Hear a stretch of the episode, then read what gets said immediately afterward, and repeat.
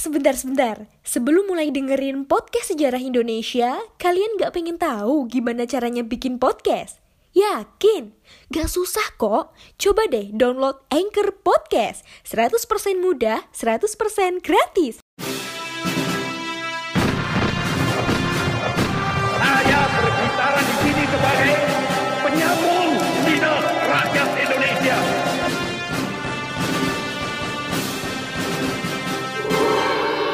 Hai, kalian sedang mendengarkan Poseidon, podcast sejarah Indonesia. Ngomongin masa lalu dengan gaya masa kini. Assalamualaikum warahmatullahi wabarakatuh. Halo guys, salam sejahtera bagi kita semua dan salam sejarah. Bertemu lagi dengan aku Nit Indah di podcast sejarah Indonesia. Podcast yang akan bikin kalian gagal move on. Kali ini kita akan membahas mengenai pemberontakan yang dilakukan oleh orang-orang Indonesia. Tapi kali ini agak berbeda karena pemimpinnya adalah orang Belanda, tapi pasukannya adalah orang Indonesia. Wah, bagaimana ya? Kita dengerin aja. Uh, apakah kalian pernah dengar dengan sebutan Ratu Adil? Nah, ternyata sebutan Ratu Adil itu sangat melekat di rakyat Indonesia. Ya, bahkan sejak zaman kerajaan Hindu, tepatnya pada kerajaan Kediri. Kata Ratu Adil itu muncul dalam ramalan Jayabaya.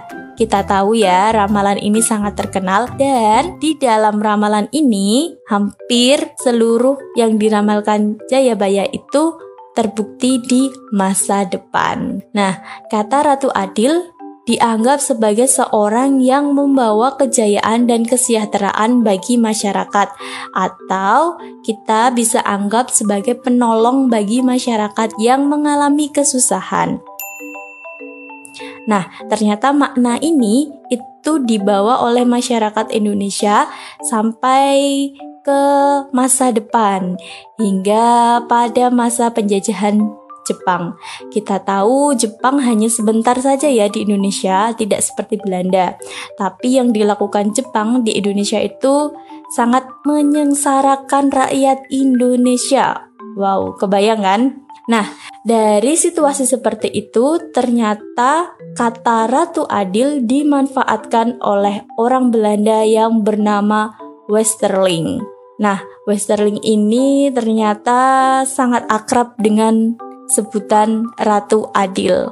Oleh Westerling, makna dan kata Ratu Adil ini dibuat sebagai nama sebuah pasukan bernama APRA atau kepanjangan dari Angkatan Perang Ratu Adil. Nah, tahukah kamu yang membuat nama itu justru bukan orang Indonesia ya? Dia adalah orang dari Belanda. Pasukan dari Belanda dulunya. Mau tahu lebih jelasnya bagaimana? Let's listen up.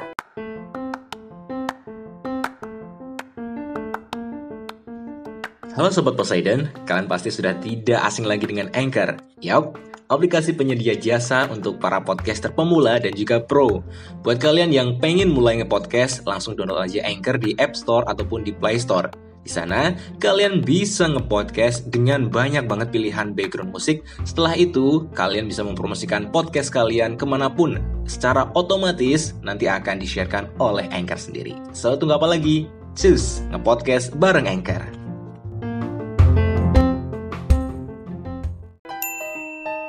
Raymond Westerling atau lebih akrab dikenal dengan Westerling datang ke Indonesia pada empat belas September seribu sembilan ratus empat puluh lima dengan tujuan membantu Letnan C I U Broadcast dari Kesatuan Angkatan Laut Belanda di Medan.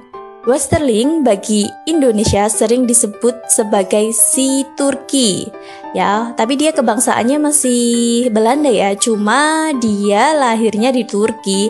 Jadi orang-orang Indonesia itu lebih menyebutnya dengan si Turki ya, bahasa-bahasa mengejeknya lah gitu.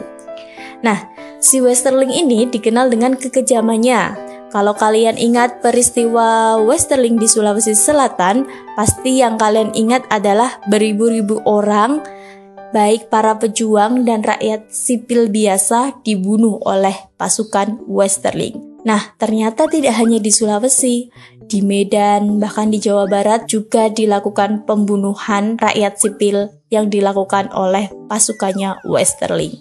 Terlebih karena Indonesia sudah merdeka, jadi pembunuhan warga sipil yang dilakukan Westerling ini jelas salah. Sehingga saat itu peristiwa tersebut menjadi sorotan media internasional. Nah, atas tindakannya tersebut, Belanda mengambil tindakan. Ya, gak ambil tindakan gimana? Secara Belanda sudah tidak berkuasa penuh di Indonesia. Jadi banyak negara yang mengecam aksi Westerling ini. Hingga akhirnya diadakan penyelidikan atas pelanggaran H A M yang dilakukan Westerling dan menyebabkan dia diberhentikan dari angkatan militer Belanda dan menjadi warga biasa. Setelah dia menjadi rakyat biasa, ia tak lantas pulang ke Belanda, namun tetap di Indonesia. Mau ngapain coba ya? Sudah nggak punya pangkat tapi masih pengen di Indonesia?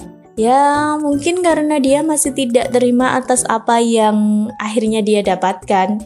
Kita bisa katakan pengen balas dendam lah, atau semacamnya. Nah, ternyata Westerling ini masih sering berhubungan dengan bawahannya dulu. Sehingga ia diam-diam membentuk organisasi bernama Ratu Adil Persatuan Indonesia dengan satuan bersenjata bernama Angkatan Perang Ratu Adil. Nah, ia paham betul dengan kata Ratu Adil karena terdapat dalam ramalan Jayabaya yang menyebutkan akan muncul sosok pembawa kesejahteraan sewaktu terjadi kesengsaraan. Terlebih buat orang Jawa ya, pasti percaya banget sama ramalan ini. Nah, dengan begitu ia mudah sekali merekrut warga Indonesia untuk bergabung di pasukannya. Namun ternyata Westerling juga bekerja sama dengan Sultan Hamid kedua. Nah, beliau ini adalah pendukung berdirinya Negara Indonesia Timur atau N I T, sehingga kekuatannya semakin bertambah. Nah, karena dia sudah percaya diri dengan pasukannya yang banyak, Westerling kemudian mengirimkan surat ke pemerintahan Indonesia untuk memasukkan APRA ke dalam Angkatan Militer Indonesia dan menghargai negara-negara bagian, terutama negara Pasundan di Jawa Barat. Kita tahu pada saat ini bentuk dari pemerintahan Indonesia adalah serikat, sehingga terdapat negara-negara bagian. Nah, di Jawa Barat itu disebut dengan negara Pasundan. Oke ya, dari sini. Nah, karena dianggap meresahkan, pemerintah Indonesia akhirnya melaporkan hal ini ke Belanda. Namun sebelum ada tindakan, Westerling sudah melakukan aksinya dengan membunuh setiap T N I yang mereka temui di Jalan Bandung, sehingga menyebabkan banyak sekali korban. Kebayang ya, setiap T N I yang ditemui dalam perjalanannya dia, dia bunuh. Padahal kita nggak tahu dia salah apa benar ya. Nah, pasukannya ini sebenarnya akan menuju ke Jakarta untuk melakukan kudeta terhadap Presiden Soekarno. Namun, aksinya di Bandung mendapat kencaman dari banyak negara. Akhirnya dibentuk operasi penumpasan. Namun, Westerling ini sudah kabur dulu ke Singapura. Wow, ya. Dan kemudian di bulan April seribu sembilan ratus lima puluh dua, ia kembali ke Belanda. Di sanalah ia diadili oleh pengadilan Belanda. Sebenarnya Indonesia meminta agar Westerling diadili di Indonesia karena kan kesalahannya di Indonesia. Namun dengan alasan kebangsaan Westerling di Belanda, ia tak bisa diadili di Indonesia. Sehingga ketok palunya, ia hanya dipenjara saja. Kemudian ia dapat menikmati hidup sampai meninggal pada dua puluh tujuh November seribu sembilan ratus delapan puluh tujuh. Nah, ternyata keganasan tentara Belanda memang keji kalau diceritakan ya, terutama apa yang mereka lakukan terhadap pendahulu kita, para pejuang kita. Tadi hanya cerita tentang Westerling, belum orang Belanda lainnya. Patutnya kita mesti bersyukur hidup di zaman sekarang, bebas tanpa bahaya. Hanya saja kita masih dalam keadaan pandemi COVID, sehingga kita tetap harus berjuang untuk bangsa dengan menjaga jarak, memakai masker, dan mencuci tangan. Oke, saya Ninit pamit. Bye-bye. Terima kasih.